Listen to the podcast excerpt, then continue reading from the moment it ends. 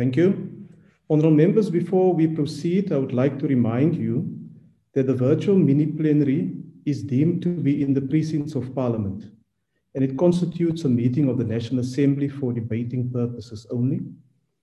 In addition to the rules of virtual sittings, the rules of the National Assembly, including the rules of debate, apply. Members enjoy the same powers and privileges that apply in the sitting of the National Assembly. Members should equally note that anything said in the virtual platform is deemed to have been said in the House and may be ruled upon. All members who have logged in shall be considered to be present and are requested to mute their microphones and only unmute when recognized to speak.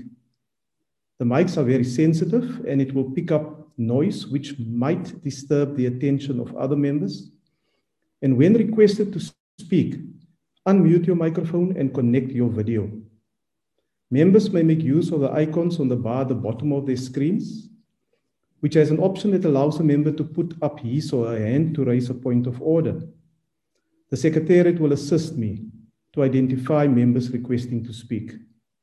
When using the virtual system, members are also urged to refrain or desist from unnecessary points of order or interjections.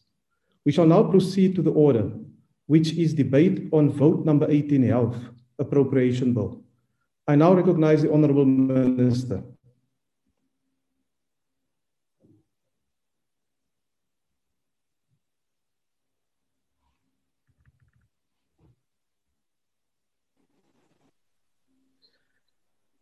You may proceed. Thank you, Honorable House Chairperson. May I proceed?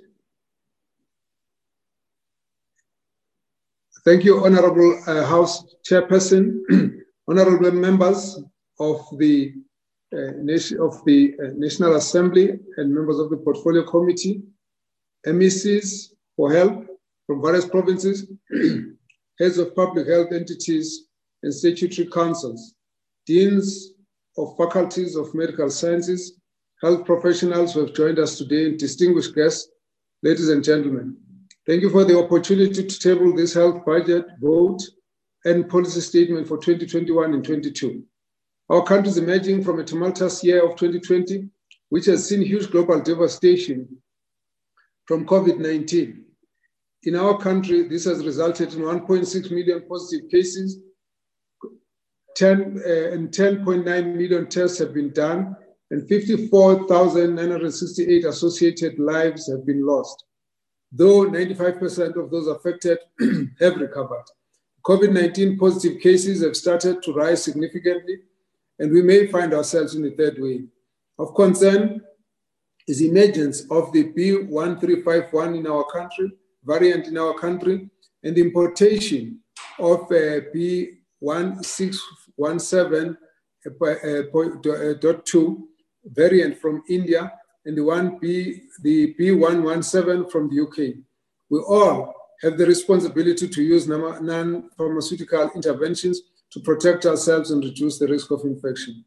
Our country is set to begin phase two of vaccination program on the 17th of May, targeting 130 sites to be in the, for the public sector to be active uh, by, by, the end of the week, focusing on the population aged 60 and, and above, as well as the vulnerable groups, using Johnson & Johnson and Pfizer vaccine as vaccination of the remainder of the healthcare workers is being concluded.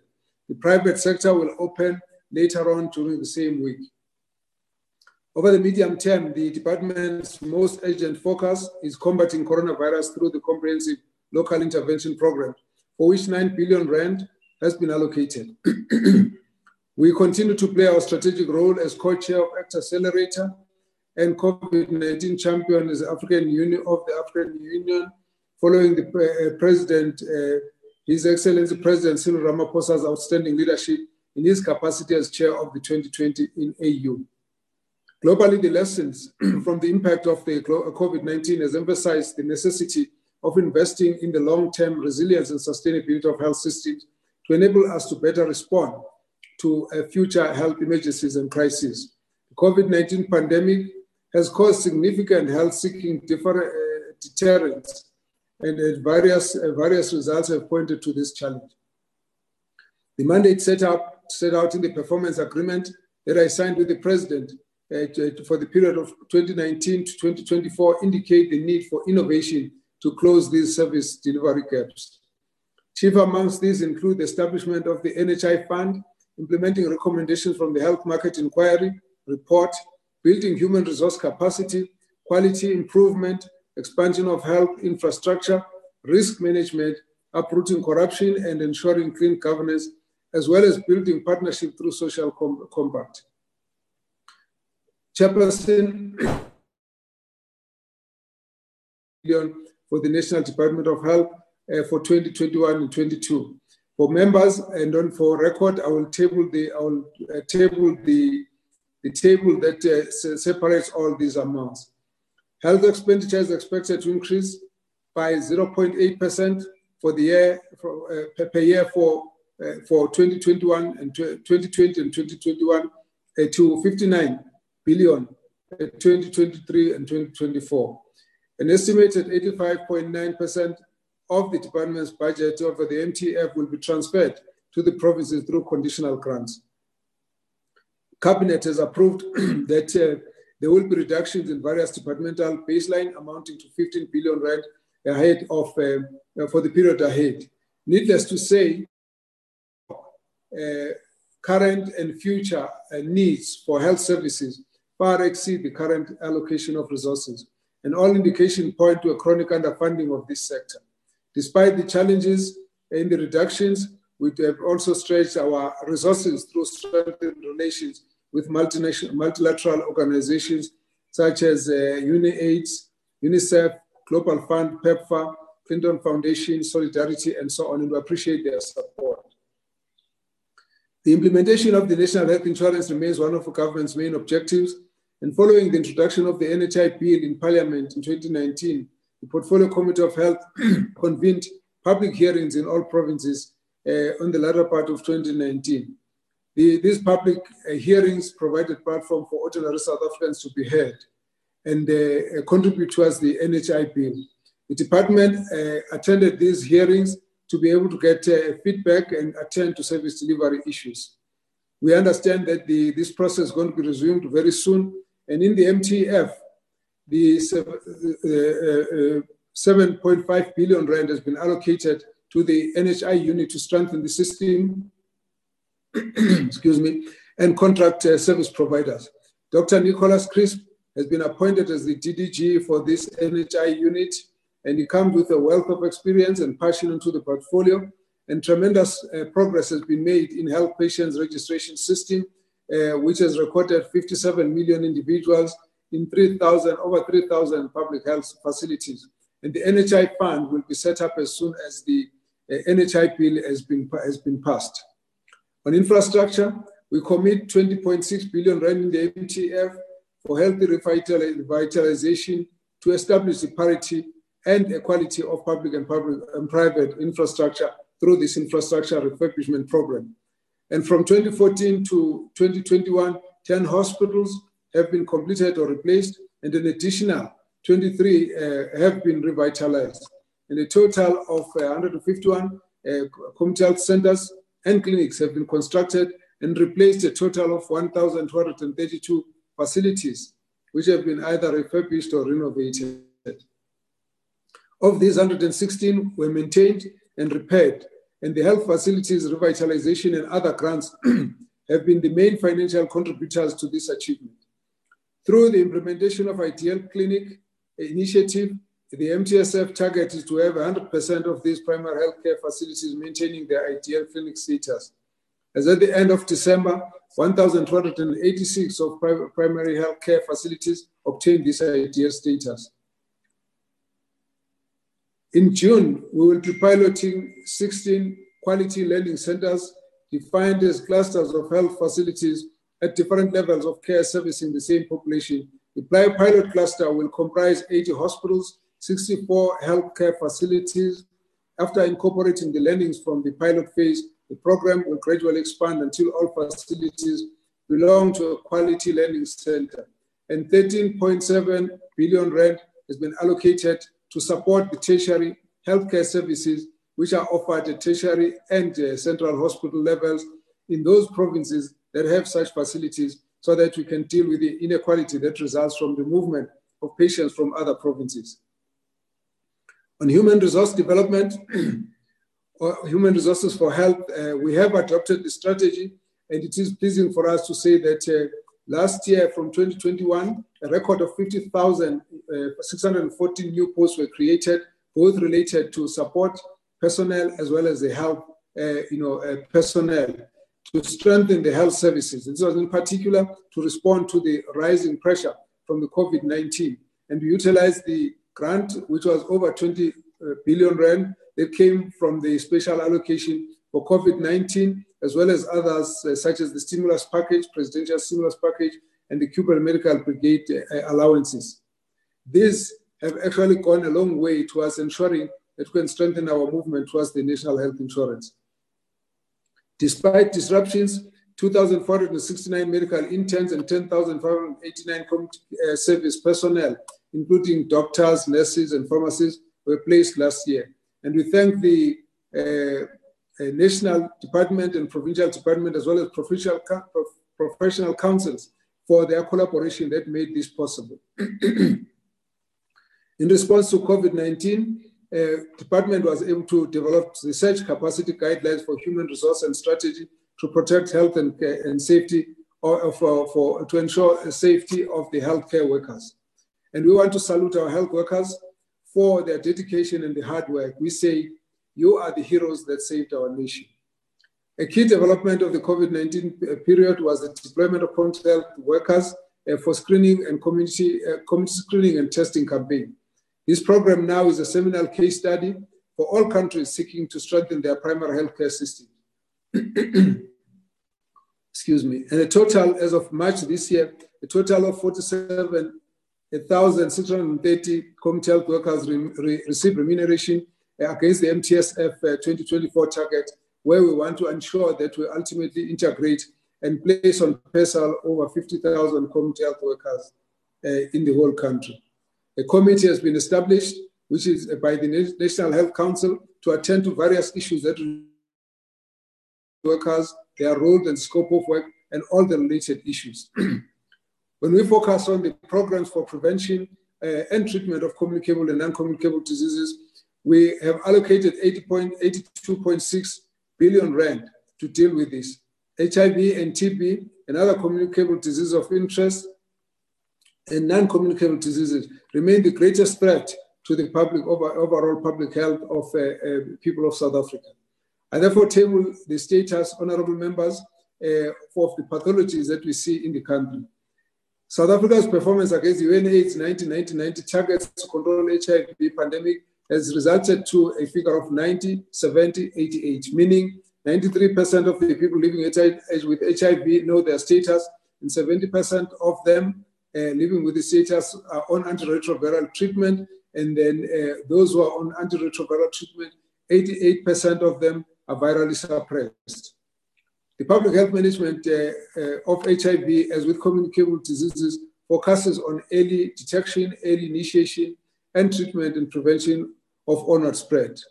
Despite the difficulty, a cumulative total of 14.6 million tests for HIV were performed during last year, and the department intensified community testing modalities to reach untested and undertested uh, areas using index testing uh, in communities and facilities so as to ensure that there's HIV self-screening and self-screening as well. In February, 5 million people were on antiretroviral treatment in a, uh, and in the last financial year, 93% of antenatal care, uh, antenatal HIV positive patients were initiated on, on antiretroviral treatment. Our target was 98%. And to improve the, this indicator towards the 1990, department is scaling up and promoting same-day initiations of treatment at every point of care, including mobile clinics, and also using the standard uh, operating procedure for antiretroviral treatment. This includes post-exposure and pre-exposure prophylaxis. And we also embarked on a welcome back campaign to make sure that those who fell off the treatment must be brought back. We still promote the use of condoms and also prevent STIs and, and HIV. And at this point, over 537 million condoms have been distributed. On tuberculosis, the department is committed to finding all persons living with uh, active TB uh, in our communities and to meeting the target of 90-90-90 uh, as outlined in the strategic plan, national strategic plan for HIV, TB, and uh, STIs in 2017 and 2022. Achieving this goal is even more important as we noted that a 50% of reduction happened on those people who were uh, un, uh, uh, undergoing tuberculosis treatment during the COVID-19 period last year. And then a suboptimal for success for TB uh, uh, success rate uh, was 78% against a target of 90%. So that effect needs to be corrected. So TB catch-up plans have been developed in line with the recommendation of the National TB Prevalence Survey reports. And this for us is something that we have to use now, uh, uh, adopt e-technologies and also use uh, TB self-screening mobile applications to deal with uh, catch-up in this regard. We have also deployed gene GeneXpert machines to test uh, mobile uh, with mobile COVID-19 units so that at the same time you test TB and COVID-19. This allows us to integrate at that kind of level. We're also developing um, uh, other uh, programs on social and behavioral change communication to make sure that we reach out to as many people as possible, particularly the males. We're also focusing now on uh, um, adherence on treatment, and we, have, uh, we intend to introduce new, excuse me, new shorter action uh, acting options such as rifampicin and isoniazid, which is 3HP, and rifampicin and isoniazid, which is 3RH, which are three months as opposed to six months. So these are going to help us to improve uh, uh, compliance. On malaria, the number of malaria cases decreased by 32% uh, uh, uh, from 2019 to 2021. And similarly, the deaths have also been reduced by 48% from 103 to 53 in 2021. We believe in our target of eliminating malaria by 2023 and we think this is attainable. We have to do this by ensuring cross-border collaboration and investing in thorough interventions and synchronizing operations across the borders. Non-communicable diseases, the MTSF 2024 targets to have 25 million people screened annually for high blood pressure and elevated glucose, uh, uh, respectively.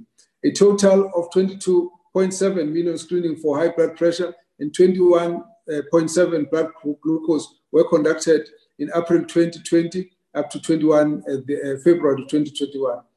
We're working in partnership with the AstraZeneca company, which has uh, uh, offered us 10,000 BP cuffs uh, to monitor blood pressures using our um, ward-based primary health care outreach teams and the empowerment of community health workers. This is going to be piloted in three in four districts in KwaZulu-Natal, which is Amajuba, Umzinyathi, Mgungundlovu, and Ugu. We will then be spreading this to all the provinces because we're moving out the services to the people. This is in preparation for national health insurance. And in addition, our uh, program for chronic medicine uh, distribution, CCMDD, has moved on to actually net more than 4.3 million users in the past financial year, exceeding our target of 3.5 thousand, uh, sorry, 3.5 million. On sexual and reproductive health system, sorry, services, we uh, also noticed that they were, they were, they were affected by the uh, COVID-19 situation and therefore decreasing from uh, the attention from 55 to 47%. And therefore we need to make sure that we recover from that particular um, uh, setback. Similarly, on child health, uh, pediatrics continues also to gain strength there was overall decline in childhood vaccination uh, in 2020, which needs to be recovered from. We were, we were at 78.5 uh, in uh, infants. Uh, in this case, we actually were supposed to have reached a target of 90% by 2024. Working with United Nations agencies, private health sector, and NGOs, and vaccine manufacturers to implement a catch-up program for children who have missed vaccination even for earlier years beyond uh, COVID-19. Our MTSF targets for under 25 or under five years for indicators uh, felt marginally short. Therefore, they're threatening the gains that were already made over the years. So it's important now that we must reactivate all these programs. Medical legal claims, we've also appointed a, a, a company to analyze the purported 100 million rand liability. And they've already reduced them by 32 million rand. And we believe that by putting in forensic, uh, uh, forensic audits, we'll be able to reduce these uh, claims, particularly using the precedent from set by uh, Gauteng High Court, where we can actually remove the cost of future care and carry it ourselves as government. And therefore, we also wait for the ratification of the State Liability Amendment Bill of 20 uh, uh, uh, of 2018, so that it must be helpful in this process. We also want to uh, commend the and pay tribute to the Cuban Medical Brigade for the work that they've done. Uh, we believe that it is correct that they should be uh, given the award, the Nobel Peace Prize, because of the work that they've gone across different countries where they've shown a gesture of love and solidarity. And therefore, we continue to thank the uh, Cuban government for the graduates. Last year, we had one, up to now, we had 1,841 doctors through the Nelson uh, Mandela and Fidel Castro Medical Training Program, and of which 669 graduated in the past financial year alone. I, I wish to close then this address by inspiring confidence in our ability to build local manufacturing. Uh, the government has undertaken some key collaborative initiatives and investment to ensure that South Africa can independently meet its own biotech and needs. These include attracting BRICS Vaccine Research and Development Center and using the newly uh, acquired consensus around the issue of uh, IP waivers that South Africa must become the manufacturing hub for vaccines and other pharmaceutical agents and also supporting our programs such as uh, BioVac as well as Ketlaphela. With that, I wish to at this point say we would like to contribute to Africa being an, an independent uh, continent capable uh, of leading and being able to protect its own people through their own uh, quintessential African innovation resilience. Let me thank you, Chairperson, the Director General, the MECs, the portfolio committees, the tutor entities, and all the health, uh, health uh, uh, officials for all the support that they've given us. I table the budget. Thank you. Thank you, Honorable Minister. You managed your time excellently. You stopped right when your time was about to expire. You've set a good example for the rest of the debaters to follow. The next speaker is the Honorable Dlomo. Okay. Honorable Chair, Honorable House Chair, uh, Honorable Deputy, Honorable Minister, Honorable Deputy Ministers, all other ministers and deputy ministers, my colleagues, uh, members of parliament, MECs present on this platform, officials of the department led by the DG, leaders of various health entities, CEOs and board members, partners of the Department of Health, ladies and gentlemen, media houses, I rise on behalf of the African National Congress to support this budget that has been tabled by uh, Minister Dr. Mkhize. Together with my other colleagues and comrades, we will indicate some of the challenges that this department has. There is a saying in Zulu that akho sokele ngenasici akukho nzwane ngenasiphako. None of us, none of us is perfect. Eh.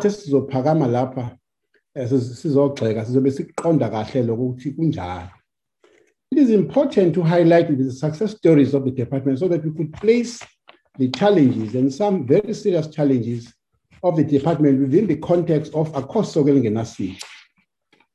Your annual performance plan may not be realized because of the budget cuts, uh, Minister Mkhize, and that is our concern.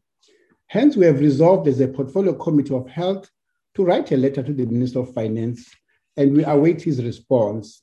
We seek a meeting as a portfolio committee because we probably need to be educated to understand how with this uh, annual performance plan uh, you'll be able to realize uh, the issues that are there with the budget cuts that are in there. We commend you on this very innovative program that you have just talked about, the CCMDD uh, dispensing distribution of taking medication closer to where our people live, because now it is shown that it improves the compliance and adherence while saving patients time and money please accelerate this program I'm delighted to see to hear that it is now at the level of more than 4 million. Uh, the health system strengthening the infrastructure development that we saw during COVID uh, uh, height, the oxygen capacity enhancement, the new equipment like ventilators. So some of the private health facilities even referring patients to public health in various provinces, especially during the second wave. The private public partnership and collaboration that we saw brings hope uh, to us for the realization of the national health insurance. The Department of Health needs to accelerate uh, its IT connectivity on health, on health facilities. We cannot postpone this, Minister, any longer. It is really very key and important that we work on it.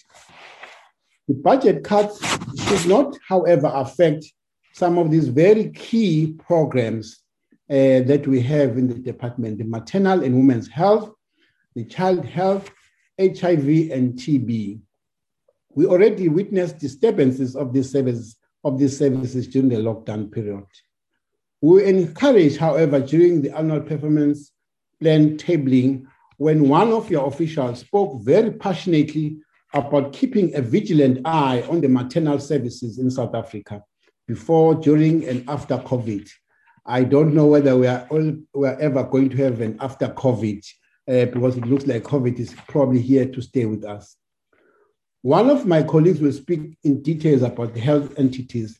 Safe to mention just a few that we are actually encouraged to notice that the South African Medical Research Council remains one of the world-class research organizations. Its contribution on the J&J Sisonke clinical trials and its excellent governance with successive clean audit outcomes, it's something that needs to be actually commended. You just have to understand the, and trace the history of the Medicines Control Council to appreciate the contribution that is made by SAHPRA. It is a well-renowned regulator that is responsive to the urgent needs of our country. They do not generate data. They wait for the data, credible data for them to be able to regulate and actually indicate that this is passing the test of time. On the NHLS, uh, we observe the good relationship with the provinces, and please, that must be maintained and be continued.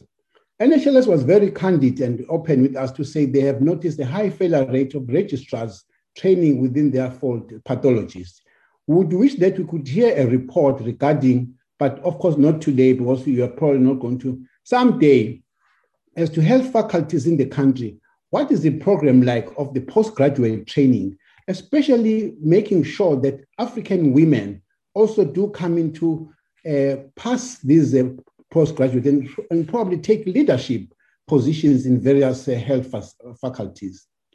Uh, the Office of the Health Standard Compliance, Honorable Minister, is, um, is an enabler of the NHI. There are challenges there. We hope that we'll find time and space to really deal with those challenges, especially in regards to staffing, because they need to go around the country and do continued inspections of the sites of the facilities to be ready for the NHI. The challenges, however, that are there also needs to be mentioned, Minister. We are happy as a portfolio committee to get a date from yourself and your office to discuss with you and all the MECs why we had such a report from the Auditor General with regards to the procurement of the PPE.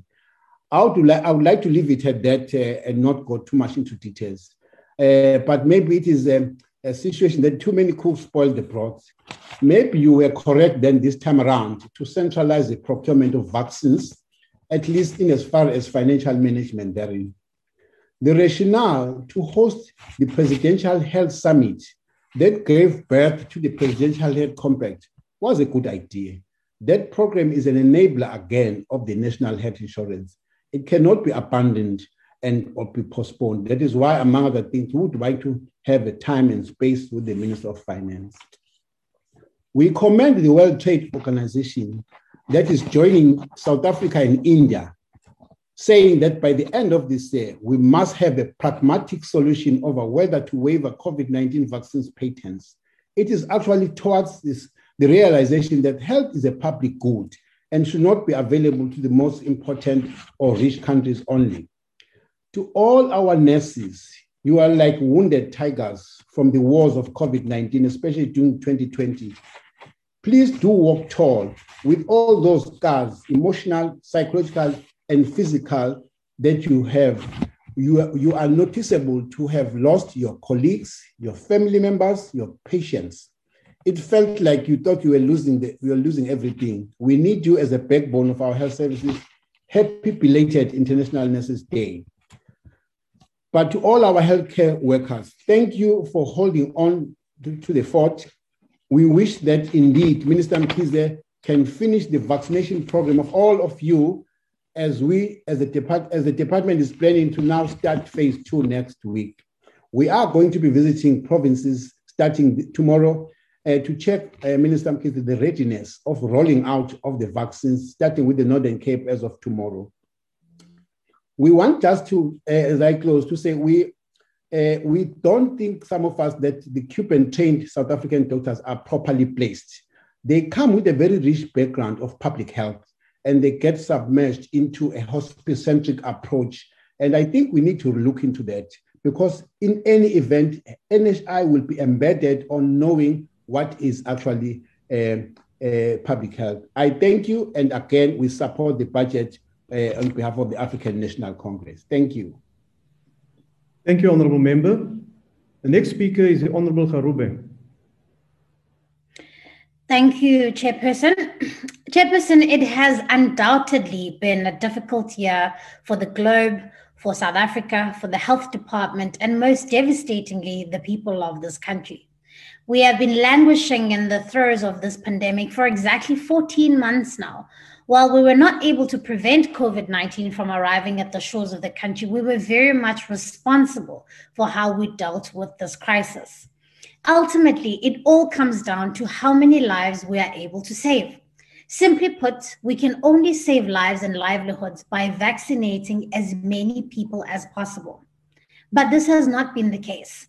In fact, to the contrary, the South African government has thus far failed in a spectacular fashion to begin vaccinating our citizens at pace. Let me put this in context. South Africa has vaccinated less than 1% of its population. This is 1% out of the 40 million people meant to be targeted by year end.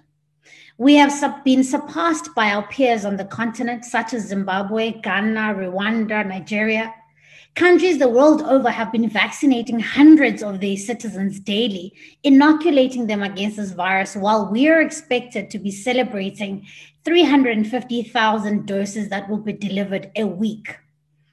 To make matters worse, three days from now, we are expected to be rolling out phase two of the vaccination program in the country. this is all while over 700,000 healthcare workers are yet to receive their jabs. They will once again be expected to lay their lives on the front lines while we're continuously being let down by this government. This poor and criminally slow vaccination program has to be one of the biggest failure of our government. A capable government is one that would spring into action, negotiate for the security for the securing of enough vaccines for the country, and move with speed to roll it out to as many people as possible. But ours is not a capable government. Ours is a government that took time to look for various sources of the supply of the vaccine. Ours is a government that took time to set processes in place for the procurement of the vaccine. And ours is a government that has, for the past four months, failed to cover its greatest assets against this pandemic its healthcare workers. And so, 14 months later, we continue to languish as we face the third wave of infections of COVID 19. It has recently been confirmed now by the minister again that the variant dominant in India has been detected in the country, and experts have started to warn of a possibility of a new domestic variant that could emerge during this third wave of infections. This poses a threat to our health system, to the lives and livelihoods of the people of this country. But let us make no mistake, this could have been avoided. This but ours is a government of inaction, of obfuscation, and a government that evades accountability. Chairperson, we have repeatedly come to this House to reiterate the same thing, to highlight the looming crisis and to offer solutions. Looking at the budget process of the upcoming financial year, it is clear that COVID 19 has come to exacerbate an existing mess. The department has been plagued by grant corruption that saw thieves fleecing public money at the expense of basic PPE for healthcare workers, the filling of vacancies, and massive infrastructure backlogs, which compromise the quality of care. As the country sinks deeper into the economic crisis that this government has plunged us into, there's less money to do even the basic things needed to deliver quality healthcare for all. And that is why and that is why, Dr. Mkhize, it is now critical to ensure that the most crucial functions are prioritized for the next financial year. Number one, we need to make sure that frontline facing and clinical positions are filled. Many of the facilities I have visited across the country have flagged this as a crisis. But we cannot have, excuse me, Chairperson. Order, Honorable Member. Um, there are disturbances on the line.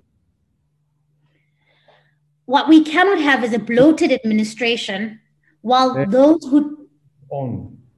Please switch off your microphones so that we.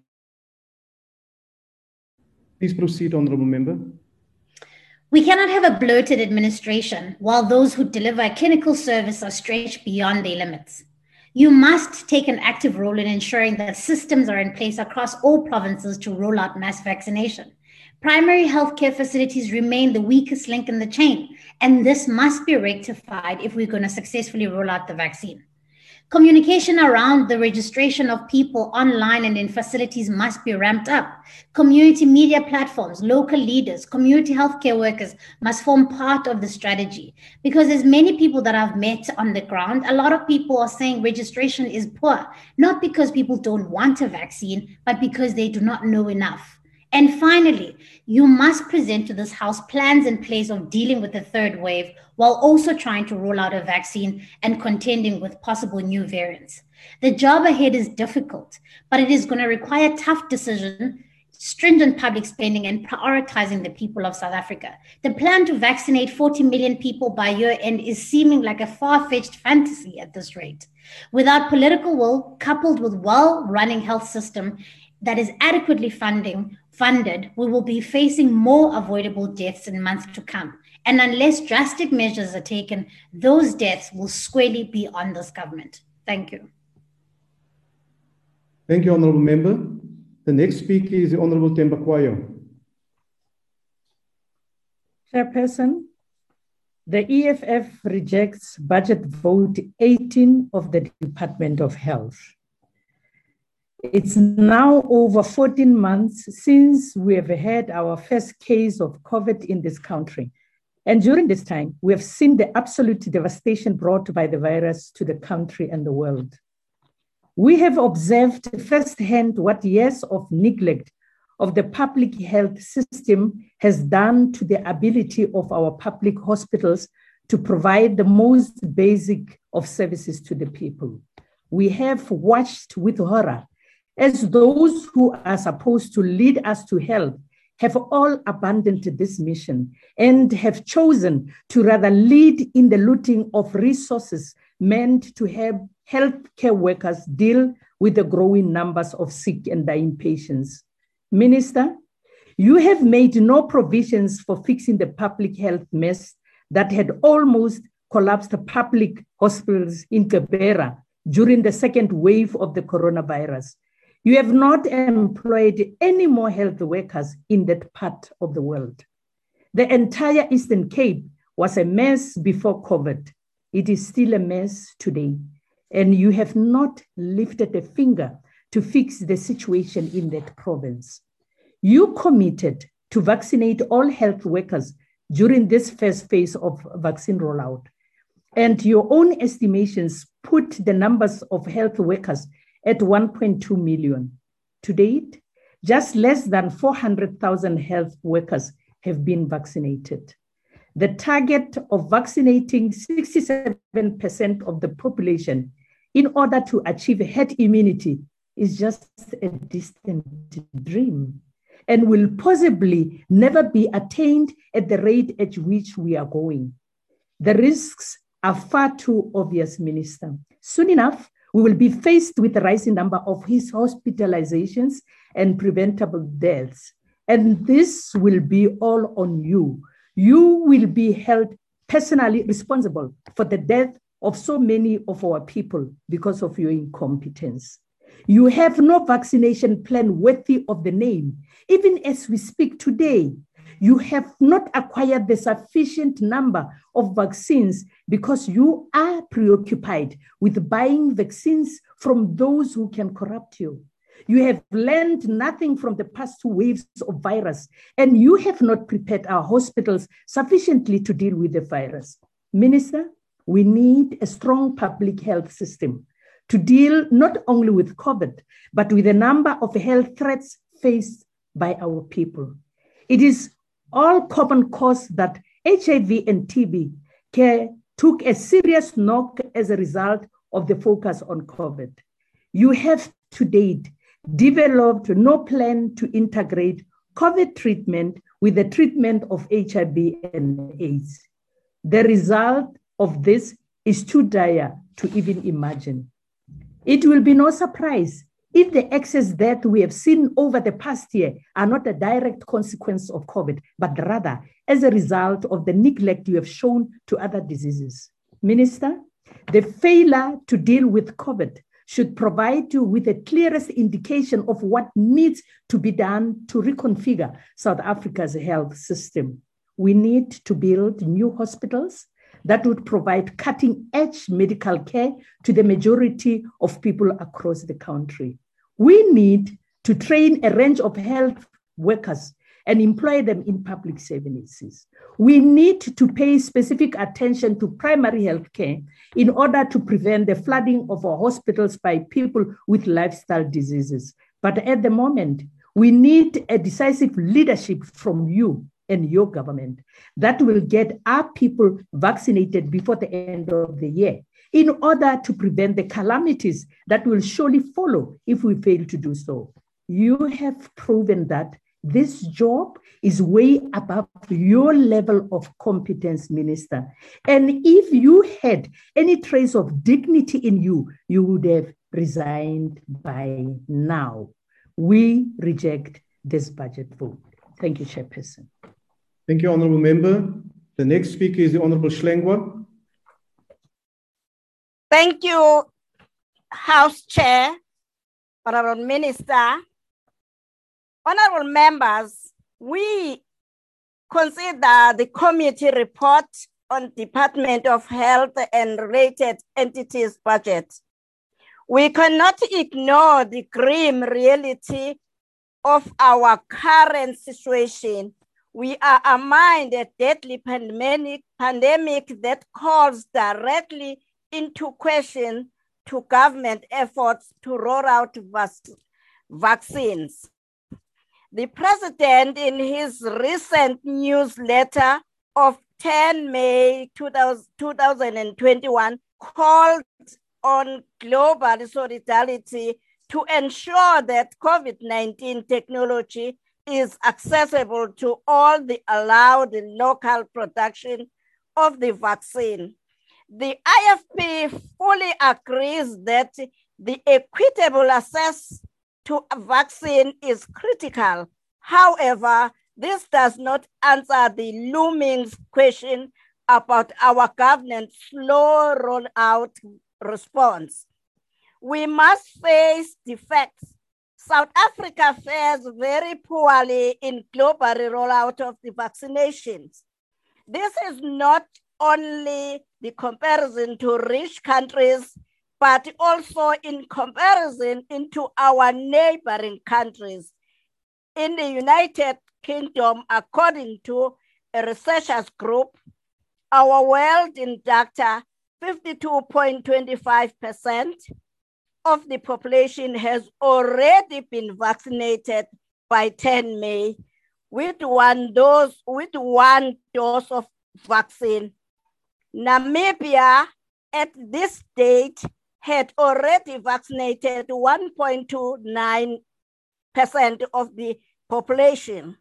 However, South Africa is comparing comparison had only vaccinated 0.67% of the population into engekho We cannot accept our government's slow response. The public has a right to, to properly informed of the government vaccines program, and we fully support the committee's view that department should strengthen its communication regarding to roll out program. Abantu abazilutho lapha ngaphandle. However, honorable members, the enormous task of vaccine at least 40 million pe people and at people by the end of 2021-22 final year, the Department of Health Vision must be seen against the fact that our primary healthcare facilities are noted and by report and not be properly equipped to assist in this program. Adequate infrastructure is critical aspect which needs to be urgently addressed. NHI. We must ensure our primary health facilities have adequate storage, infrastructure, and system available to administer the vaccine program. The IFP is also concerned about the impact of the enormous cut of 16.3% indirect grants, which will invisible have a, a great effect on the national program, especially infrastructure project, it seems. It is alarming that report notes that establishment of economy service is vulnerable province, which is long-standing and critical issue will investigate these budget cuts. The IFP strongly endorsed the, com the committee recommendation that the department must furnish the committee with action plan aim and addressing the infrastructure backlogs. Honorable members, the might against corruption remains consistent battle. We cannot allow in these disparate times to assess the healthcare services to be undermined by corruption and lack of government. The Auditor General and its team is working endlessly to monitor the financial management on COVID-19 initiative, and we salute the work committed ensuring accountability. The IFP strongly supports the committee recommendation that the department should provide feedback implementation, the Auditor General recommendation, and the IFP will closely monitor the IFP support the report. Next speaker is the Honorable Van Staden. The Honorable Van Staden is the next speaker. Thank you, Chairperson. Chairperson, every year we see and hear from this department the most beautiful plans around strategic plans and annual performance plans and annual targets, but the question never gets answered on how these targets will be reached. Never do we see any concrete plans from this department to eradicate the huge problems we are currently having in our public hospitals and clinics, like, for example, service delivery problems, halting of life threatening operations, the shortage of doctors and nurses, the problems regarding the placement of payments of interns, the shortage of medicine and equipment, the shortage of water in hospitals, hospitals who's currently burning down, down, the shortage of hospitals and clinics, the massive litigations against this department that is a staggering 111 billion rand, 14 billion rand more than in 2018-19.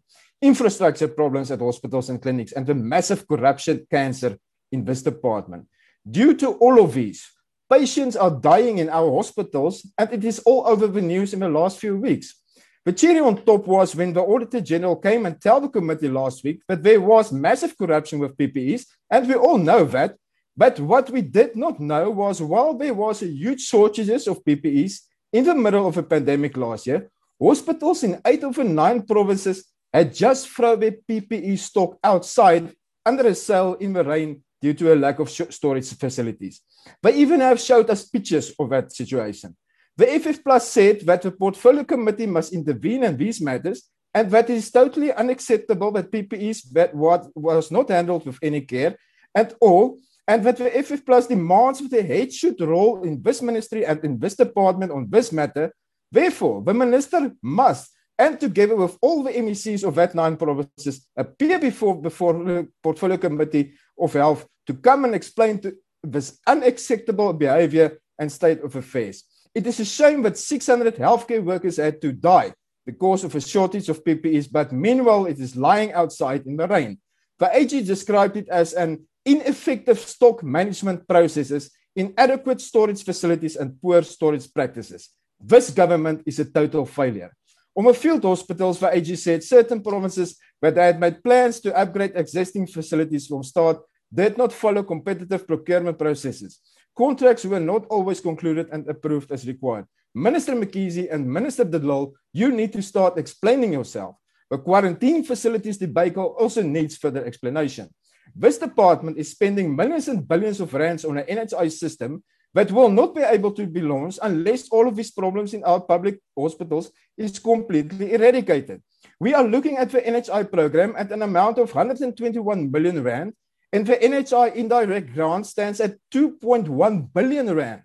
Rather take this money that you are wasting now on an NHI system that we as taxpayers cannot afford and use that money to buy more vaccines to try and stop this pandemic. Then the president and the minister of health can stop complaining about the so-called vaccine apartheid. Hou op om ander lande te beskuldig van 'n sogenaamde enstof apartheid. Julle het gesit en slaap verlede jaar in die onderhandelings en aankope van enstowwe.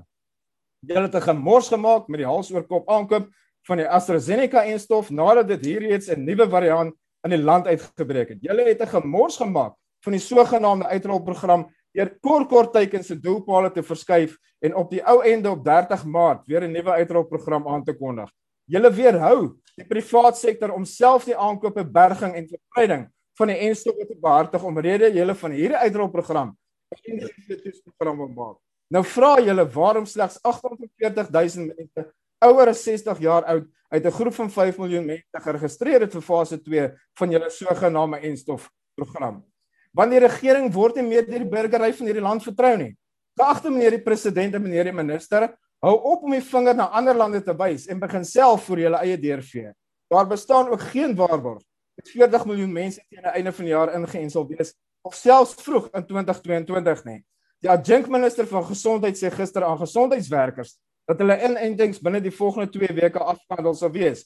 Hoe kan u sulke uitlatings maak as u voor u siel weet dat dit nie gaan gebeur nie?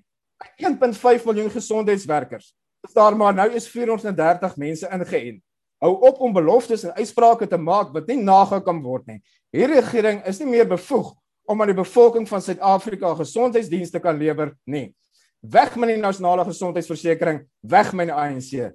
Voorsitter, die tyd het aangebreek dat ons ophou net te praat oor die probleme in ons openbare gesondheidstelsel, maar dat daar 'n werkbare plan en oplossings op die tafel geplaas word om hierdie probleme op te los. Dit is duidelik dat die nasionale gesondheidsversekering nie daardie roete is of mag wees nie en dit is duidelik dat die ANC nie daardie roete is of mag wees nie. Dit is duidelik dat mediese, die burgery en privaat organisasies nou na vore moet tree om self daardie probleme op te los. En die VF+ is bereid om daarmee te help. Dankie voorsitter. Dankie. The next speaker will be the Honorable Deputy Minister of Health, the Honorable Deputy Minister. Thank you very much, uh, Honorable Chairperson. Uh, greetings to uh, the Chair of the Portfolio Committee for Health, uh, Honorable uh, Dr. Lomo, and all other members of the committee the Honorable the Minister of Health, Dr. Mkhize, uh, members of the National Assembly, the members, uh, MECs present, heads of the entities and statutory councils, distinguished guests, ladies and gentlemen, uh, good afternoon. I'm indeed very honored to be taking part in the debate on the budget vote for the Department of Health, which is taking place just a day after a very important day, the International Nurses Day, when we celebrated the gallant contribution of our nurses in ensuring that our people can get a long and healthy life. I wish to take this opportunity to say again, as I said at the uh, commemoration of this day uh, yesterday to members of DENOSA, that as a Ministry and Department of Health, we have indeed no hesitation in acknowledging that our nurses are the backbone of our health services at all levels, from the basic primary health services at the local community level uh, to uh, and also at the outreach but also at the advanced tertiary services level, uh, whether we talk about provision of oncology services, theater services, and all the advanced services. Without the nurses, none of these services will be viable. Honorable Chairperson, our country and the world still remain in the grip of the COVID 19 pandemic, which has been with us for just over a year now.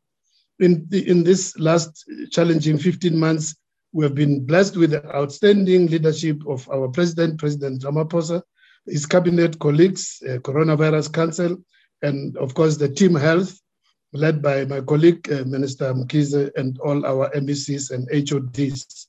We extend our thanks to the cooperation we have enjoyed from colleagues in provinces, MECs, and HODs.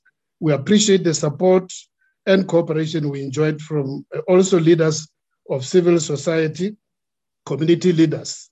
Without cooperation from traditional leaders, religious leaders, political leaders, labor and business, we would not be where we are with the relative stability we have, where our health services have not been overwhelmed.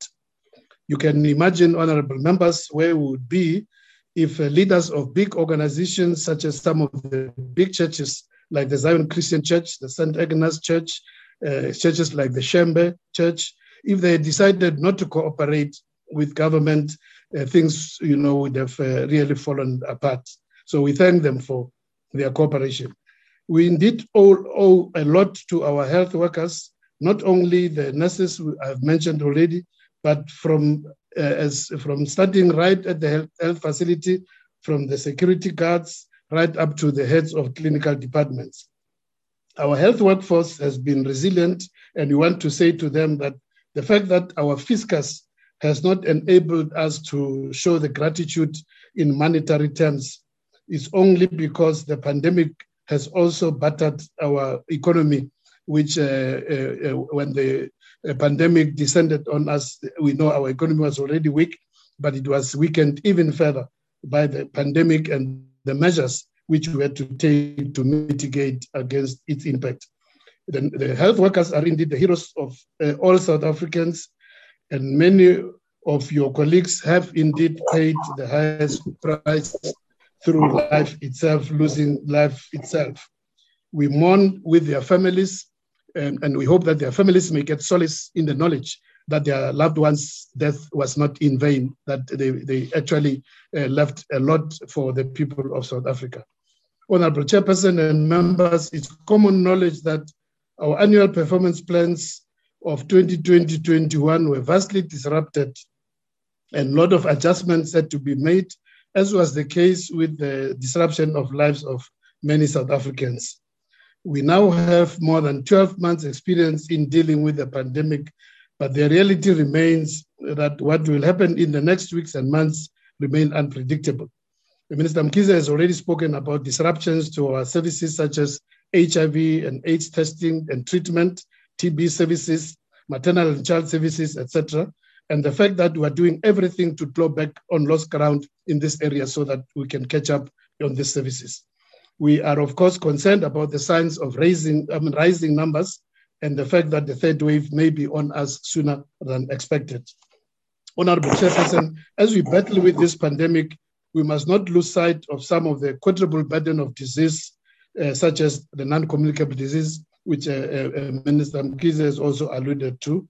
Diseases of lifestyle remain serious challenge in our society, which include uh, diabetes mellitus, hypertension, cardiovascular diseases, kidney diseases, various cancers, and mental illness. As you know, most of these diseases are associated with unhealthy diet and lack of physical activity. I'm aware that at some stage during the lockdown, government was criticized for not allowing opportunities for exercise, but this was just a temporary measure uh, to try and control the epidemic. On the other hand, we made some good gains in, uh, in, in encouraging people to be weaned off of, of uh, uh, some of the bad tendencies, such as smoking and excessive use of al- alcohol. Uh, during the closure of some of this, uh, many people were assisted uh, to actually stop some of these habits. So, indeed, the, lockdown did play a, a, constructive impact, and we hope that the, some of those have continued even beyond the lockdown. What adds more pressure on all of us uh, not to take our eyes off this uh, uh, issue of non-communicable diseases such as diabetes and hypertension is that, and also obesity, is that uh, it has been proven all over the world that um, when you don't have these comorbidities, your, your serious illness of COVID-19 is, is also is, is very high. So we want we need to focus on making sure that uh, we guide and encourage our people uh, to make sure that they can live healthy lifestyles. Um, I know that also during during uh, the lockdown, some of the people who meant very well were also clamoring that um, uh, the closure of alcohol and tobacco uh, uh, could actually go on for long, but using the national disaster provisions. But this was uh, actually not legally sustainable. So we need to, what we need now is to urgently to speed up the tabling of laws such as the Tobacco Amendment Bill, and also to finalize the bill on the control of alcohol advertising. As we know, South Africans rank amongst the highest consumers of alcohol in the world. So the sooner we can tighten up on some of the regulations while also upping our messages, because uh, the legislative and, and, and, uh, and regulatory framework will not in itself be able to reduce this if we don't also increase our advocacy. So advocacy remains very important. Another area which need uh, our refocus is the area of mental health services. As we know, the Life Esidimeni uh, uh, uh, debacle exposed the weakness of our mental health services. The COVID 19 pandemic has added more mental stress, not only amongst the general public, but also amongst our health workers. There are many families who lost both parents, and many more lost livelihoods, adding more life, uh, adding more mental stress. And the current in the current fiscal year, therefore, we need to pay more attention to this and uh, indeed, in our annual performance plans, there are plans which are outlined, outlined to make sure that we can improve on the provision of our health services, uh, to make sure that our people, in, uh, including also our health workers, can get uh, more mental health uh, services. We are conscious of the fact that a key answer to improve on these services the, is the integrated approach as we deal with COVID 19 screening, testing, and management we will also be including HIV, AIDS, TB, mother and child, and the NCDs uh, mentioned already. As both our financial and human resources get stretched, we are going to depend on integration from community outreach right up to tertiary services. Even as we roll out vaccination, and I must say that uh, Honorable Gwarube is always uh, uh, sounding like a scratch record when it comes to this. No matter how often we uh, emphasize the fact that uh, if we are not vigilant, if we had not, uh, if our scientists were not vigilant and had not picked up Uh, the variant which was not uh, uh, reacting to the AstraZeneca, indeed we would have been equally criticized, but we are in the process of catching up. In the process of vaccinating, we are including basic screening for COVID and other health risks. We urge honorable members also to promote healthy lifestyles at your constituencies the constituencies, following on the footsteps of President Ramaphosa with his Thuma Mina walks, which he had initiated. Honorable Chairperson and members, provision of adequate and suitable human resources is fundamental in managing the pandemic and other and improving our health service platform. One of the major contributors to the supply of well-equipped medical personnel, uh, as already alluded by Minister Mkhize, is the Nelson Mandela Fidel Castro Medical Training Program, which also Honorable Dhlomo has um, uh, uh, alluded to.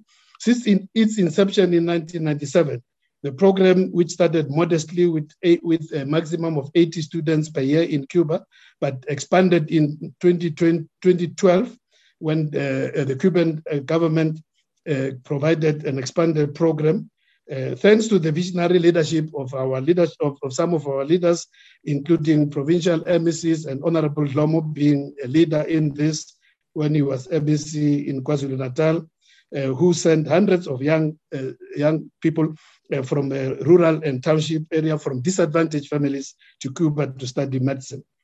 The total number of graduates who have, who have, who have contributed to the to uh, to through this program uh, to to our health services since that uh, since 1979 it's uh, 1900 from 1997 sorry it's 1979 and out of this uh, uh, more than half of these, 1374 are those who came through the expanded program which was largely funded uh, through the South African government since uh, 2012.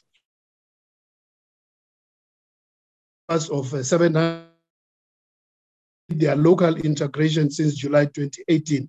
In the last three years, graduates from this program, just in the last three years alone, this program, program has contributed more than one third of all medical graduates in South Africa.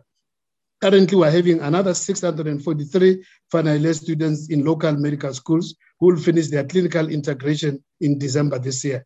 Another 463 final year students are expected in July this year to start their, to start their 18 months integration. By the end of 2022, we expect this program to have contributed more than 3,000 doctors who are well trained in primary healthcare, more than just curative medicine, as many of us who trained in our local medical school know um, and, and which is a weakness uh, in, in our medical training. Uh, one of the weaknesses which Honorable Dhlomo has alluded, which we must address, is that we need to use these graduates more efficiently in the promotion of primary health care as we uh, uh, roll out the national health insurance, because this is their strength. That's why we've been weak in just absorbing them, continue the curative system. The Health Professions Council is continuing to look at better ways to enable South African medical graduates who qualify in universities not from the recognized list of universities to be given a chance to go through requirements for registration so that they can practice in South Africa. There are currently existing systems, including a non exam route for those from recognized universities and an exam and clinical training route for those from non recognized universities. We will continue to work with the HPCSA to look at ways to streamline these processes so that these young people can actually be absorbed in our health system. In the meantime, we urge parents and students to check with the uh, Health Professions Council before they send their, their, youngsters to study medicine so that they can verify that those universities are, in, are indeed in the list recognized by Health Professions Council. Honorable Chair, on the transformation of nursing education, eight of the nine provincial nursing colleges, as well as the South African military health services have been fully accredited to offer the three-year diploma in nursing, leading to a general a registration in general nursing. And uh, they've started to offer this as from January last year, 2020. The Eastern Cape, which is the only one still uh, uh, uh, uh remaining, is at an advanced stage of uh, finalizing the, the, their three-year diploma. In addition, all these colleges have been designated to offer certificates, degrees, postgraduate diplomas, which, which are being offered in a phased manner from this year 2021. Honorable Chairperson, as uh, Honorable Chair, uh, Honorable Dr. Dhlomo has already mentioned, the National Health Laboratory Service remains a cornerstone of provision of diagnostic pathology services in our country, with a network of more than 233 laboratories across the country, catering for 80% of our laboratory services. It uh, runs the largest HIV and TB program in, in the continent and, and test for other priority diseases. After some difficulties in the earlier years, it has now stabilized, it has turned the corner. It's also, it has also been able to tackle corruption where it was rearing its head. We thank our provincial counterparts for cooperating with the NHLS. Um, in uh, the NHLS, as already mentioned, is providing vital training of pathologists and other medical scientists, not only for South Africans, but also uh, continent wide. In, in, in dealing with the COVID 19, it has grown its capacity very rapidly from a start of two labs uh, to, to do COVID to now 130 across the country. Together with the NICD, they provide daily information to us as to where the pandemic is. We acknowledge and thank the private labs also for cooperating with the National Health Laboratory Services. Uh, the other entity which is playing a pivotal role is, of course, the SAHPRA, which has upped its game in making sure that we get speedy access to diagnostics, treatment, and vaccines. This young entity has risen to the occasion under tremendous pressure. And over the medium term, it will focus on accelerating the clearing up of backlogs of uh, approval of licensing of medicines. The Medical Research Council also very outstanding with research, and as uh, honorable members will be aware, also playing a pivotal role in the genomic studies, which is why we've been able to identify variants uh, which are prevalent in our country. Honorable and, uh, Deputy also, Minister, your time is now expired. Thank you. Thank you very much, uh, Honorable Chair. We, we wish the support for our budget. Thank you. Thank you, Deputy Minister. Honorable members, I will now invite the Honorable Mashlaule, who will preside over the remainder of this mini plenary. The Honorable Mashlaule. Th thank you very much, uh, House Chair Frolick. Uh, uh, honorable members, the next speaker will be Honorable Sukers from ACDP. Honorable Sukers. Thank you, Chairperson. Honorable Chairperson, the ACDP wish to, wishes to acknowledge our nurses today. A grateful nation, thank you for your service. While we could work online, you had to touch the sick and comfort the dying. Florence Nightingale stated, How little can be done under the spirit of fear. Fear paralyzes people, and knowledge enables us to take action. The ACDP has consistently engaged with the department in this portfolio committee to urge the development of a comprehensive response to COVID that includes the provision of optimal care for those infected. This must be supported by a communication plan that ensures that those who suffer from comorbidities are made aware of the importance of disease control, resulting in better outcomes when infected with this virus. Government must focus on research to tackle the underlying causes of comorbidities and the long term impact of COVID 19 on sufferers. This budget is inadequate for this. This urgent need cannot be addressed by 100 health promotional messages that will be broadcast on social media in order to reduce premature mortality due to non communicable diseases. Given that the majority of the people who are most at risk and who do not receive care are the poor and the aged. The use of social media to reach them is, to put it bluntly, ludicrous. We raised concerns with the minister regarding vaccine hesitancy on the grounds of ethical objections and the need to source as an option an ethical vaccine that in no way uses cell lines from aborted fetus. We also questioned the department's capacity to strategically source vaccines. We have been outmaneuvered by corporations whose primary aims are profit. Government must fight for what money cannot buy life. We should use everything in our arsenal to save lives. How do you unify efforts to fight disease when you regulate people on what they choose as treatment? We have only heard one message consistently vaccines. And the very thing you promote as the only long term solution you are unable to effectively roll out within timelines stipulated by your own department.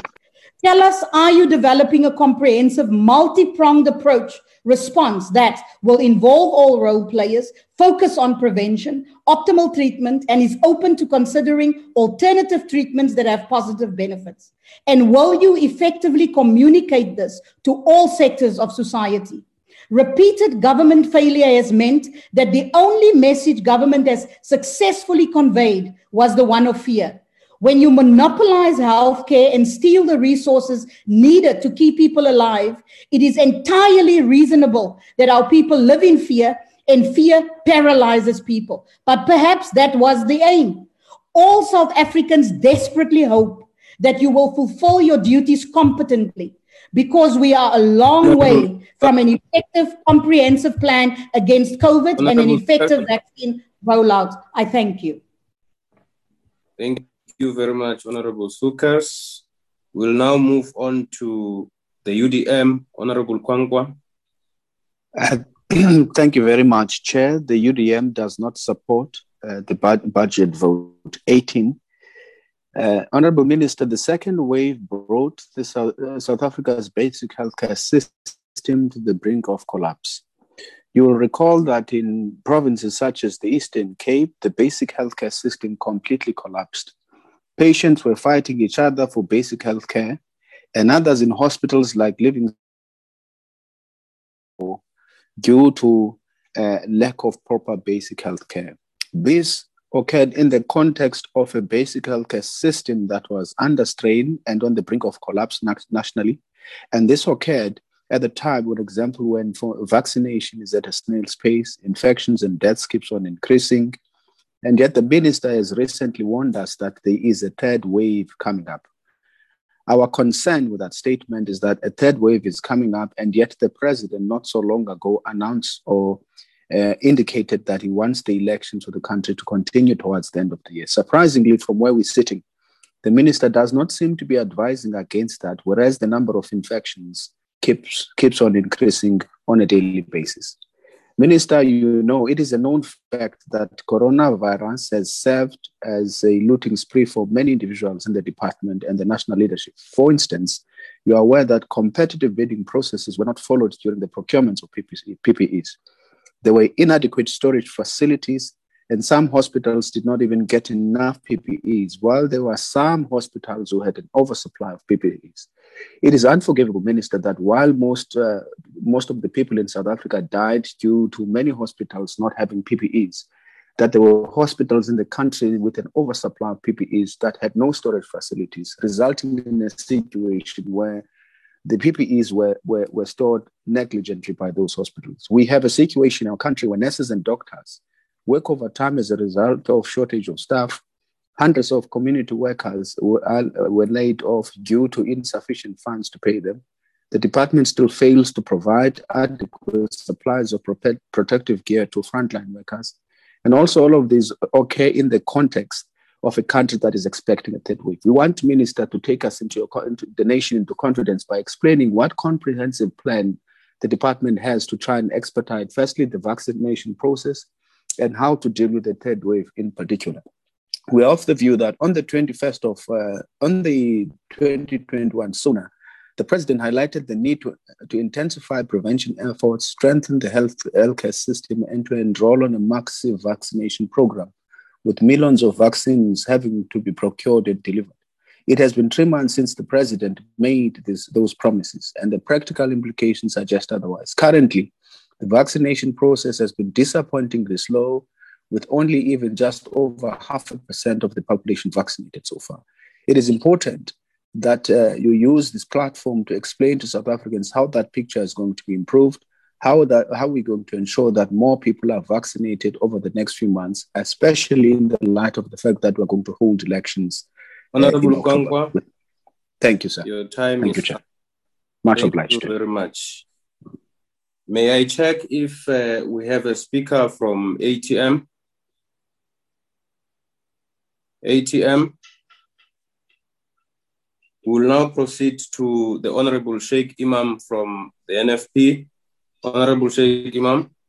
Thank you very much. Uh, can you hear me, Chairperson? Yes, we can hear you, Honorable Thank you very much.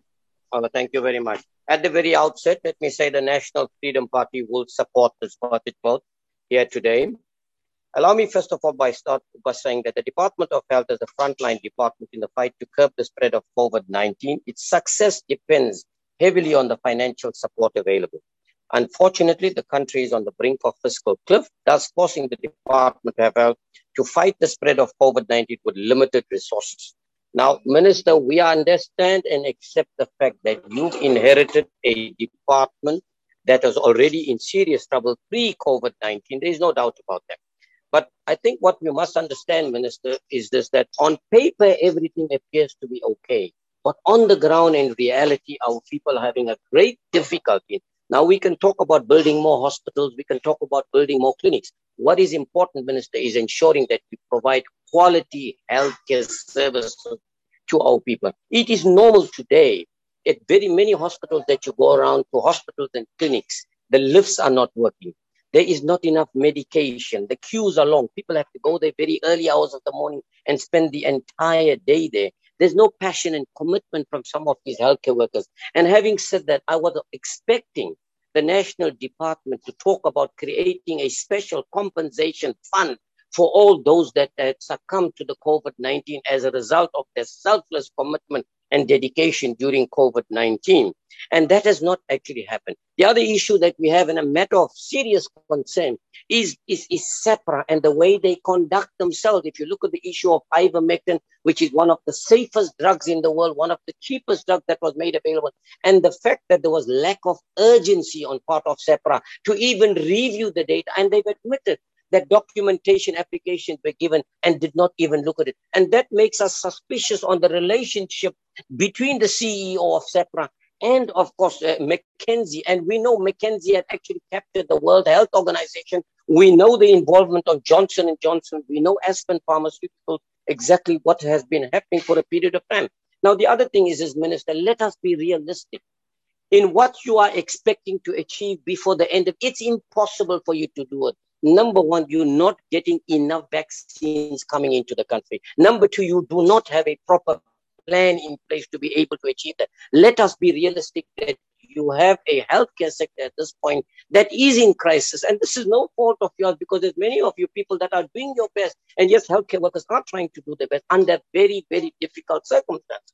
Now look at the issue of HIV and tuberculosis, how badly we've been affected in this country. Look at the cuts in, in budget to these particular relevant uh, areas. What is going to happen? All the success and gains that you have made in the last 10 or 20 years, you are now taking us back again. That is basically what is going to happen. So I think what is very important, Minister, while we believe that you are doing quite a bit of work, there's no doubt about it, and your department, Thank and you. But your provincial member. structures need a lot to do. The National Your Freedom Party time will support the budget. expired. Thank you very much, uh, Honorable Member. Thank we you, sir. proceed to the next speaker, uh, Honorable H. Ismail from, from the Democratic Alliance. Thank you, Chair. The provision of essential health services is the core responsibility of the Department of Health. These services are crucial to the health and quality of life of our people. However, the department's mandate is severely impeded by tight budgets and additional fiscal pressure brought on by the pandemic. This is pressure, however, that can be mitigated by implementing mechanisms to rule out corruption in the departments. The implications of PPE corruption results in poor service delivery, poor delivery of quality PPE, lesser staff vacancies, and loss of healthcare professionals' lives. The HE report brings to light major issues being attributed to an in- inefficient budget.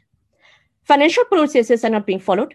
Procurement is riddled with mismanagement and non-compliance, leading to payments of high prices for PPE, poor quality control, late deliveries, irregular expenditure, irregular payments to service providers, and alleged financial irregularities in awarding of COVID 19 tenders. Even though the PFMA and the National Treasury Instruction 1 of 2015 2016 states the rules for procurement in terms of what must be published, for how long, who gets a tender, and those who do not, this is not being done. A major contributor to procurement failures and high corruption costs is government's inability or lack of political will to monitor these processes as is stipulated by legislation. We have currently 13.3 billion rand under investigation, and e-tender or provincial portals do not follow what was stated in the above law and instruction. In the e-tender site, 46% of unsuccessful bidders were not published. This means the public cannot compare the prices to ensure the best possible company was awarded the deal. In the Northwest, only 46 of tenders from 2018 to 2020 was published. There is a clear lack of transparency in government procurement processes, and that is why we have seen such high corruption. The Financial and Fiscal Commission have highlighted the grim state of our health entities. The Office of the Health Standards Compliance is mandated to monitor and enforce compliance by health establishments with prescribed norms and standards. Due to budget constraints, the OHSC have announced their projected target for 2021 being a mere 8%. Monitoring norms and standards is crucial for quality control, and in a healthcare system, this could mean life and death. With regard to the Council for Medical Scheme, the entity is riddled with vacant posts and have run out of money. SAHPRA cannot get through the application backlogs due to human resource, resource shortages. And in October 2019, there was a proclamation of an SIU investigation on alleged serious maladministration in connection with the affairs of SAHPRA. And the NHLS are not adequately equipped, with some labs not having the necessary resources for proper functioning. This is in addition to reports of irregular payments to, pro- to, service providers with regard to the procurement of PPE and an SIU investigation for alleged financial irregularities in awarding 170 million rand worth of COVID 19 tenders, as well as alleged 113 million rand worth of fraud and theft from the NHIS alone. How can we ensure the NHI will be free from fraud and corruption and ensure quality healthcare when we cannot currently function properly? The department must engage with Treasury to ensure that adequate funding is allocated for the entities to function properly and effectively execute their mandate. We still need to procure and administer much more vaccines in order to reach population immunity. Minister, the DA has solutions for you. One, create a minimum compliance and policy framework that tender reporting must abide by. Two, create an independent regulatory body to ensure that due processes are followed. And three, ensure the proper implementation of National Treasury Instruction 1 of 2015-2016. Minister, insufficient budget means a non-efficient health system. And corruption in the department leads to non-service delivery on the ground. We need a capable state with political leadership that will attend to this crisis now. Loss of time leads to loss of precious life.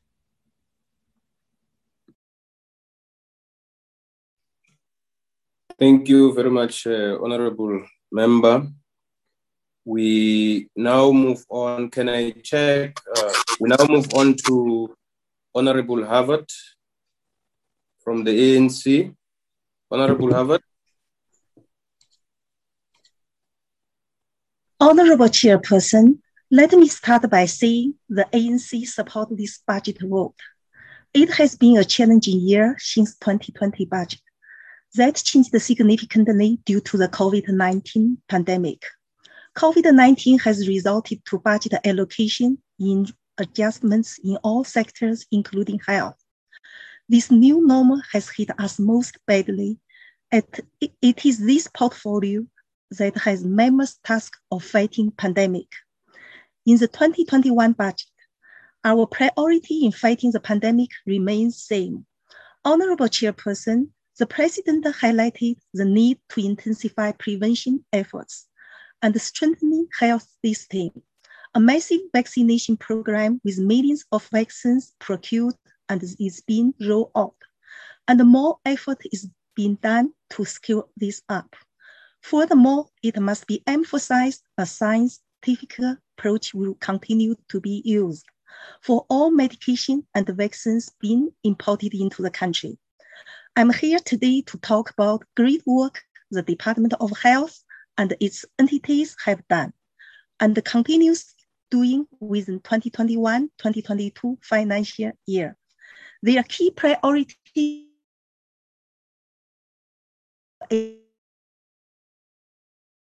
of quality health for all set out the General Eighth Statement and the SONA 2021 is a fight against COVID-19.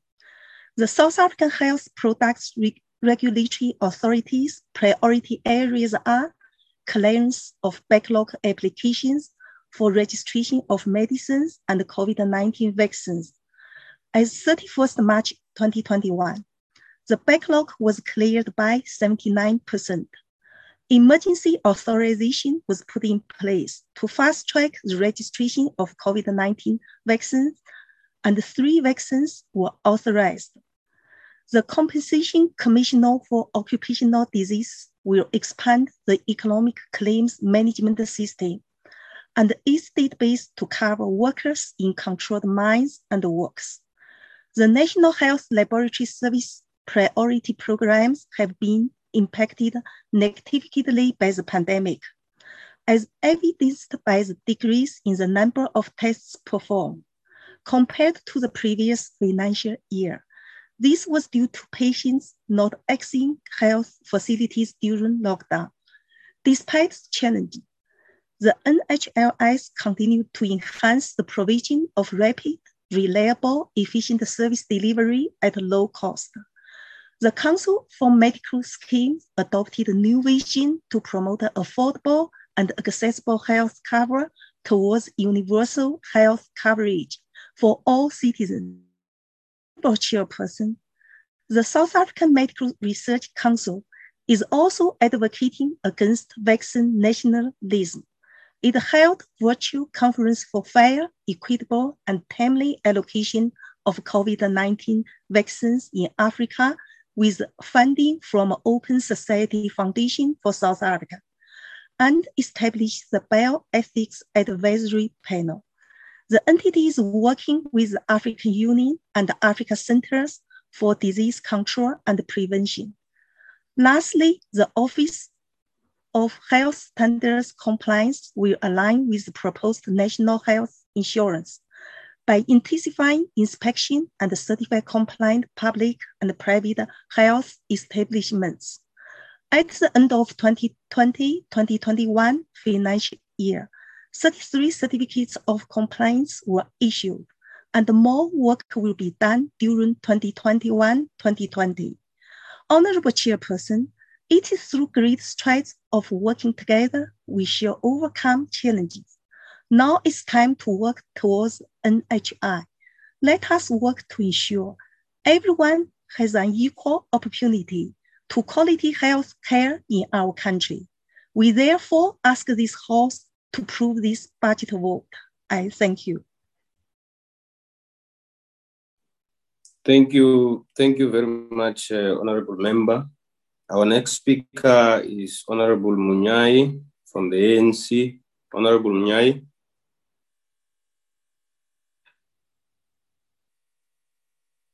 Honorable Munyai.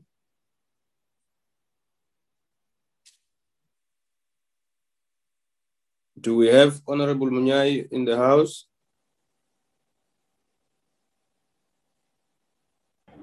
Hello, uh, Honorable Chair. Can you hear me? Please proceed. Yeah, on behalf of the African National Congress, I rise to support uh, the vote budget 18 on, on uh, National Department of Health, tabled by the Honorable Minister Dr. Zwelini Mkhize this afternoon. It is imperative that we in the ANC who's solid behind this budget support must also equally uh, uh, raise some concerns, uh, which is the basis in which we invited the Minister of Finance to engage an appeal uh, for the support of the NHI, despite the 11 billion rand contribution for vaccine funding, which we welcome indeed. As the ANC, we are listening to this call and we are duty bound to ensure that the kind of budget we pass truly reflects the values and the principles of the African National Congress and make sure that we indeed uh, support what has been outlined in our manifesto commitment. The massive budget cuts cannot be blamed to Honorable Minister Dr. Zwelini Mkhize, either corruption of the PPE, because in the National Department of Health, there's no corruption at all. Any allegation of corruption to our ministry is misplaced because um, those who sing corruption every broad daylight are nothing, are ignoring the massive heist corrupt activities of the 20, 20th century. Honorable Chairperson, as one of the, our government leaders would have said, open quote, NHI is fundamentally about social justice. NHI will ensure that all our people, whether you are black or white, rich or poor, you will be able to access comprehensive range of healthcare services. Close quote. Those who claim that we don't have concrete plan are political blind. One of the PSL FIFA accredited referee who passed on during the fatal car accident did not have a medical aid. These are the people, Honorable Chair, that really uh, need uh, NHI for survival. Uh, may his soul rest in peace because uh, as the ANC or the NHI would want to provide the quality health for all our people, regardless of the employment status. Employment status. Uh, Honorable Chair, as you remember, the, the white paper notes, uh, as also reflected in the bill, open quote, NHI representative substantial policy shift that will necess necessitate massive reorganization of the current healthcare system to address the structural challenges that exist in both the pu public and private sectors. It reflects the kind of society we wish to live in, one based on values of justice, fairness, and social solidarity. Implementation of the NHI is consistent with a global vision that healthcare uh, should be social investment, close quote. Honorable Chair, the budget must speak of avoiding massive layoff of the public health workers or the wage freezes or cuts of their benefits. Honorable Chair, we call upon the increase of health budget in real terms while we support the substantial funding of the distribution of vaccine we urgently need. Funding of healthcare systems overall will suffer in the next three years without increased funding in real terms. That is the above inflation. This is the critical. This is critical because all we funded, all well-funded public healthcare sectors is a backbone of the future of national health insurance. Uh, just nearly two years ago, we've been elected to implement the most progressive policies of our, of our movement containing election manifesto. It has been hard and a difficult election year, and we, we, we listen to our people's cries and emerge victorious. Honorable Chair, the NHI is a key and a central policy policy that we immediately need to implement as practical and urgent as possible. Therefore, Parliament has agreed in our portfolio committee. It's starting, it's starting with 121 organization, uh, public hearing. On the other hand, we are, we are caring, we are making a clear and call to our parliamentary staff uh, to really quickly process the NHI as a matter of energy, as a matter of urgency. The parliament staff uh, really must be cautioned because as the ANC, we cannot and will not technically delay the NHI to roll over to the seven administration through the possible well-calculated deliberate efforts to undermine our portfolio committee decision to appoint the competent of graduate from the from the project management unit that have done the job before and done it successfully through the support of the uh, uh, uh, President, former President uh, Kgalema panel report. No party or any staff should be allowed, should be worried that the ANC has rejected and portfolio committee the outsourcing of the NHI. Honorable Chair, we call, we know that COVID-19 has brought some unprecedented consequences that indeed, to some degree, left us with a lot of unemployment, and a lot of uh, uh, negative consequences. But we're very grateful that the minister have a clear program of vaccine rollout to respond to this uh, pandemic. Thank you, Honorable Chairperson. Thank you very much, uh, Honorable Munyai. May I make a plea, Honorable members, that uh, we be positioned in areas where we are not going to hear other people speaking. Uh, thank you very much. Our next speaker will be Honorable Hendricks from Al Jamaa. Honorable Hendricks. Thank you very much, uh, Honorable uh, uh House Chair. Honorable House Chair, uh, the presentation that from the Honorable Munyai has been a breath of fresh air and gives us a sense of excitement that uh, the NHR NHI is on the radar. We remain concerned by the department's preparation, however, to acquire and administer the vaccine, but we acknowledge the best endeavors of the Minister of Health. He's leaving behind a legacy that he can really be proud of. President Ramaphosa is becoming a world leader, respected for his dynamic leadership to save lives, not only in South Africa, but the African continent as far as the pandemic is concerned providing vaccines for African refugees uh, is critical, especially now that we are in African month and we promote the United States of South Africa. Al Jamaa calls for the immediate transfer of tax benefits on medical aid to the budget of the health department to bolster the NHI rollout.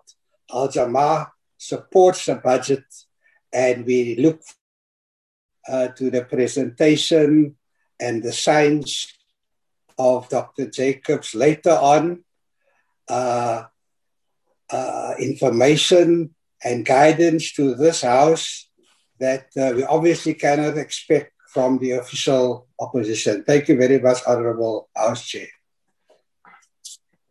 Thank you very much, uh, Honorable Member. We now move on to the Honorable R. Wilson, E.R. Wilson from the Democratic Alliance. Thank you, Chairperson. Every person in this House took a solemn oath to protect the Constitution and, in doing so, all the people of South Africa. It is beyond comprehension, therefore, that members of this House, particularly from the ANC benches, can come before us and say that what has been presented to us is acceptable. A lot is not acceptable. It severely impacts on the health and well being of every citizen in this country, particularly the poor and vulnerable. The PPE corruption, and in particular the inadequate storage of PPE supplies, and the purchasing of PPE equipment that did not meet standards to protect our frontline workers from COVID has potentially resulted in the loss of lives of healthcare workers who were working tirelessly to save the lives of others. This is not acceptable. The compensation of employees is reduced by 12%, which has resulted in reductions across all programs. Hospitals and clinics are already seriously understaffed, and we are advised that budget cuts are going to result in loss of staffing and inability to employ further staff at a time when there is a crisis. This is not acceptable. The grants for construction and refurbishment have been reduced by 107 million rand refurbishment projects, construction on an academic hospital, and the maintenance of facilities that are already in a horrific condition in many areas have been put on hold. Machinery and equipment desperately needed in some areas will not be purchased, leaving the sick and vulnerable in an even more precarious position. This is not acceptable. In some provinces, a single ambulance is required to cover an area of up to 20,000 square kilometers. This results in victims in need of emergency care lying in wait and even dying as ambulances take hours to get to them to assist. This is not acceptable. The arrival of the third COVID wave is here, and people are dying, dying in droves on a daily basis. But our vaccination program has been an absolute disaster, marred by slow starts to purchase vaccines and holdups on a regular basis. Half of the frontline workers are not yet vaccinated. The citizens of South Africa have been left abandoned in the cold as another tsunami is fast approaching. This is unacceptable. Minister, no person in this House with a conscience can say this report and budget is acceptable. It can really do not care about the poor and vulnerable in South Africa, which appears to be closer to the truth. And that is unacceptable. Cry the beloved country. Thank you very much, Honorable Member. Uh, honorable members, I'm advised that the original allocation of time to Honorable Jacobs of the ANC was 12 minutes, and that uh, Honorable Munyai has donated the remaining two minutes to Honorable Jacobs. Thus, Honorable Jacobs will have 14 minutes in total. The Honorable Jacobs. Thank you, Chairperson, and thank you for the opportunity. The African National Congress does want to say from the onset that this APP and budget is acceptable contrary to what Honorable Wilson had to say. Yes, we do have a conscience, and it is our conscience that makes us speak in the way that we do, Honorable Chairperson. In us understanding where South Africa and indeed the world is with regards to the fiscal constraints due to the COVID uh, pandemic. The African National Congress supports the 2021-2022 annual performance plan and budget, as well as allocations over the medium-term expenditure framework period of the National Department of Health and its entities. We recognize that the National Department of Health provides leadership and coordination of health services to promote the health of all people of South Africa in an accessible, caring, and high quality health system based on the primary healthcare approach. We also know that the department's main focus over the medium term will be to respond to the COVID 19 pandemic, including the various stages of the vaccine rollout strategy and the plan to vaccinate at least 40 million people by the end of the 2021 2022 financial year. We also know the phased implementation of the National Health Insurance and the continued prevention and treatment of communicable and non communicable diseases, and the investment in health infrastructure and supporting tertiary health care services. We know that the department has done everything within its power to structure this budget such that no program is left behind, and we agree with what they have structured for us. We know that the department has completed the first phase of a five year preparatory work plan to improve health system performance and improve service delivery towards delivering on universal health care in South Africa. The ANC seems to be one of the few parties which understand the importance of universal health care. And we want to thank Al Jamaa and the NFP and the other parties who support this universal health care that is required by all the people of South Africa. The department is aiming to implement the NHI by 2026 and will be guided by the Presidential Health Compact, which is a collaborative effort of multiple stakeholders who came together to contribute to improving the health sector. The committee noted the good work done by the department during the past year, but also expressed concern, amongst others, about the following the underfunding of vital programs such as the HIV and, T- and TB program, which might result in regression in the control and prevention of these conditions. We commend, though, the department on the deployment of mobile HIV testing units using the Gene Expert machines, which are currently in use for COVID 19 detection. The infrastructure backlogs but we note the commitment to establish parity between public and private infrastructure. The need for more awareness campaigns aimed at addressing stigma surrounding HIV or AIDS are noted, and we want the department to react to what our request in this regard.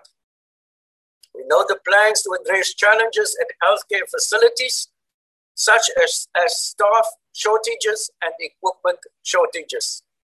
The committee notes the good work of the department to employ all the medical interns and community service personnel in the past year, and we are very grateful to the department for that. It would not be bode well for any highly trained person to be sitting at home and not being employed, especially when they do have a commitment towards the department and towards South Africa. The committee commended the department on the Ideal Clinics initiative and that these are appreciated, especially in the rural areas.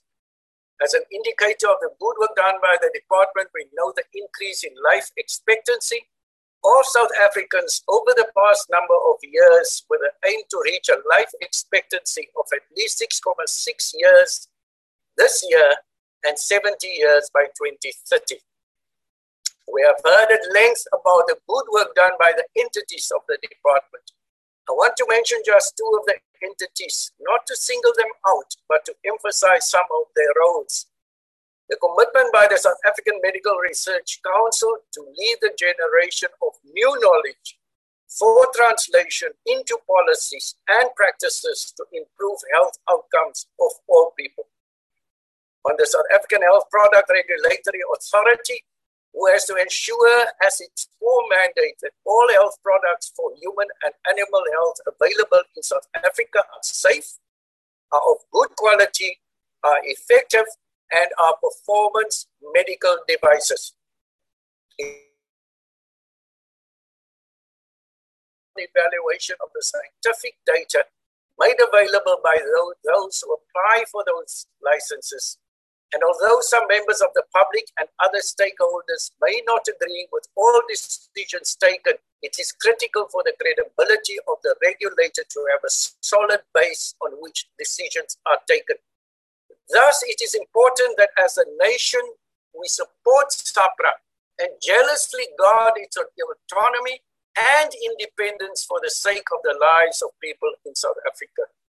We noticed the call yesterday by the Minister of Health, Honorable Dr. Zweli Mkhize, that provinces should start intensive containment measures to curb further increase in numbers and as a wake up call to all South Africans to ensure that they practice the non pharmaceutical measures of mask wearing, social distance, washing of hands with soap and water, and sanitizing in order to minimize possible transmission of the virus.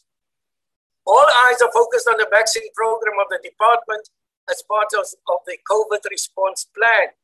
We know the agreements reached with the manufacturers of the J&J and the Pfizer vaccines, a total number of 31,200,000 J&J vaccines and 20,150 Pfizer vaccines are expected to be received over the next three quarters as per the agreement. That gives us a total of 51,301,150 vaccine doses. We understand there is ongoing discussion to additionally procure 10 million doses from Sputnik and Sinovac manufacturers pending SAHPRA approval. We are very thankful for the Sisonke early access program, which had ensured that the vaccination program is initiated in South Africa. This program is currently operating in 78 sites, including rural sites, and open to everyone who work in the health sector. The Portfolio Committee on Health welcomes the inclusion of healthcare workers in rural areas as well as traditional healers in the vaccination program. We know that there has been incremental increase in the number of healthcare workers vaccinated on a daily basis from 28 April 2021. We thank the healthcare workers for taking the lead by their commitment to receive the vaccine.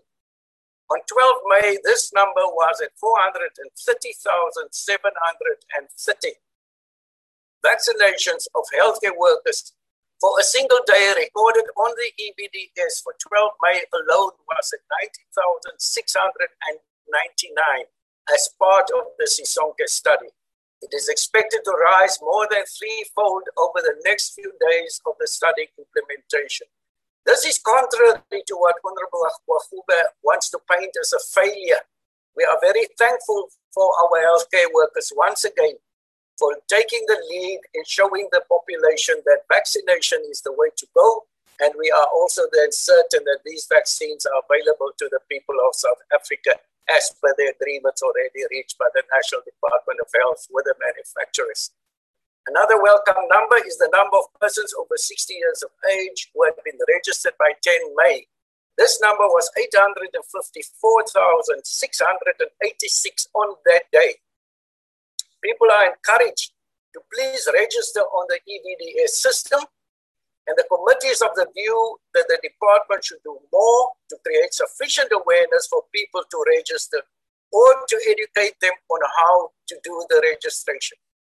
The question everybody would probably have in mind is what the future vaccine rollout plan after the Sisonke Early Access Program would look like, and the committee notes the phases as the following. In phase 1B, which would be healthcare workers, and this is immediately after the Sisonke Early Access Program ends, uh, which will be tomorrow. And then phase two after this phase 1B would be people according to age, starting with those over 60 years of age, and workers across all sectors where the risk of transmission of infection is greatest that workers will be vaccinated at workplaces using their occupational health services, and importantly, that people in congregate settings like old age homes are also part of the phase two plans. We wish the department well with these plans, and we want to really urge again South Africans to please register yourselves on the EVDS system. Make yourselves available for vaccination because vaccination saves lives. Let me also join the honorable members in honoring our nurses on the commemoration of Nurses Day. The nurses have been at the forefront of managing the COVID 19 pandemic, and we wish to thank them, all other healthcare and essential workers, for their selfless service to the people of South Africa. Thank you once again, Honorable Chairperson. Thank you very much, uh, Honorable Member. Uh, may I now invite the Honorable, the Minister of Health. Honorable Minister.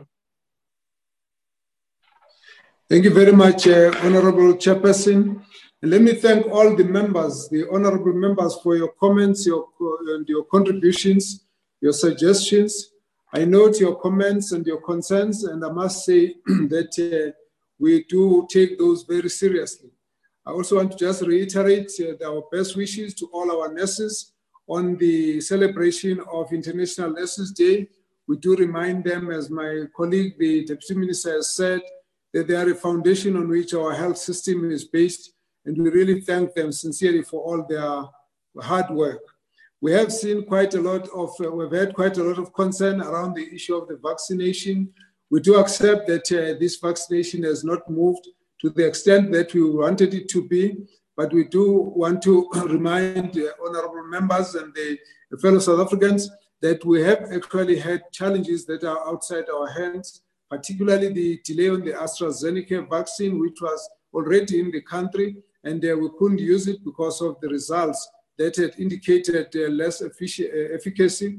We have also secured the Johnson & Johnson, and the two delays that have been occasioned the first one was because of the clotting disorders which were detected, and there had to be a, an evaluation of this problem. Once that has been reactivated, of course, uh, there's now an issue of the audit in terms of the uh, uh procedures in the US. And we've been phoning and talking to them almost every day. We do expect that the, uh, our doses, which are manufactured in Gqeberha, uh, are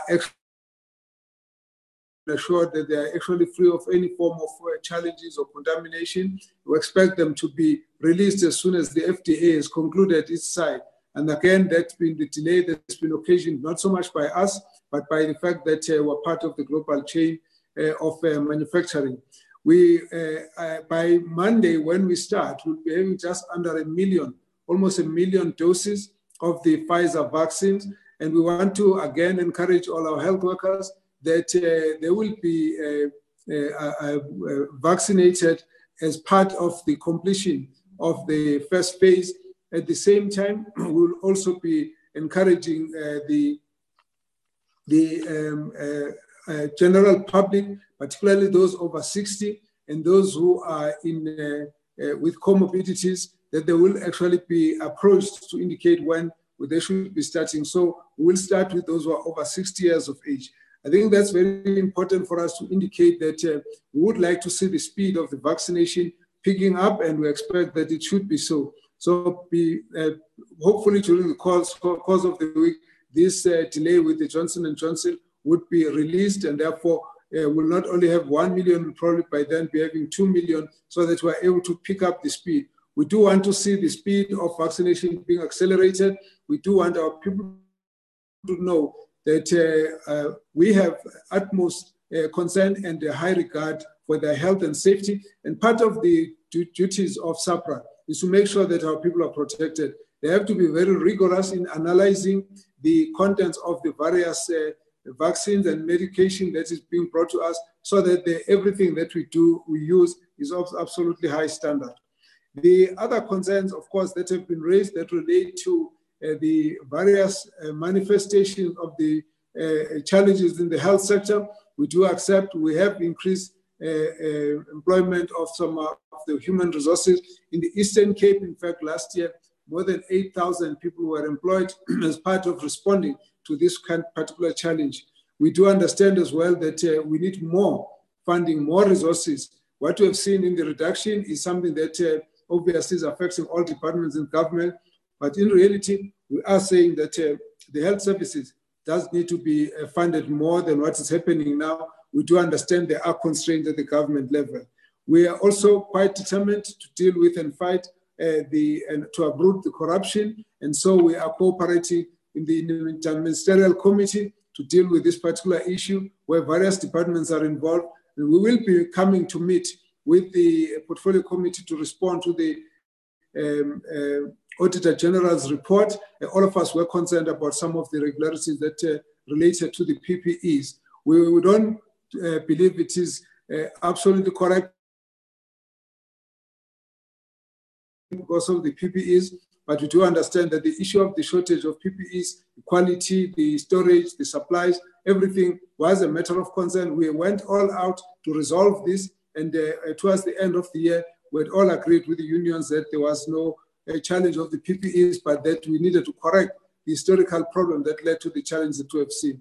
We will do everything to ensure that all the programs do not suffer HIV, tuberculosis, malaria, and the lifestyle diseases of diabetes, cardiovascular diseases, renal diseases. We're going to work very hard to make sure that we expand all the services to the level that we can.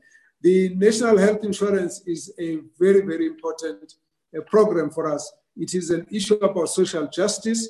It's about ensuring that uh, there's equitable access to quality healthcare, irrespective of the employment status, irrespective of the racial uh, you know, profile, irrespective of whether someone uh, Uh, you know, lives in urban or rural areas. It is a must for South Africa. It is an investment into the future. We need to make sure that South Africans are protected equally. And this one way of ensuring that the, the, our human rights are actually restored, where all our people have access to quality health services based on what is available and what the need is from the condition that they suffer from. This we have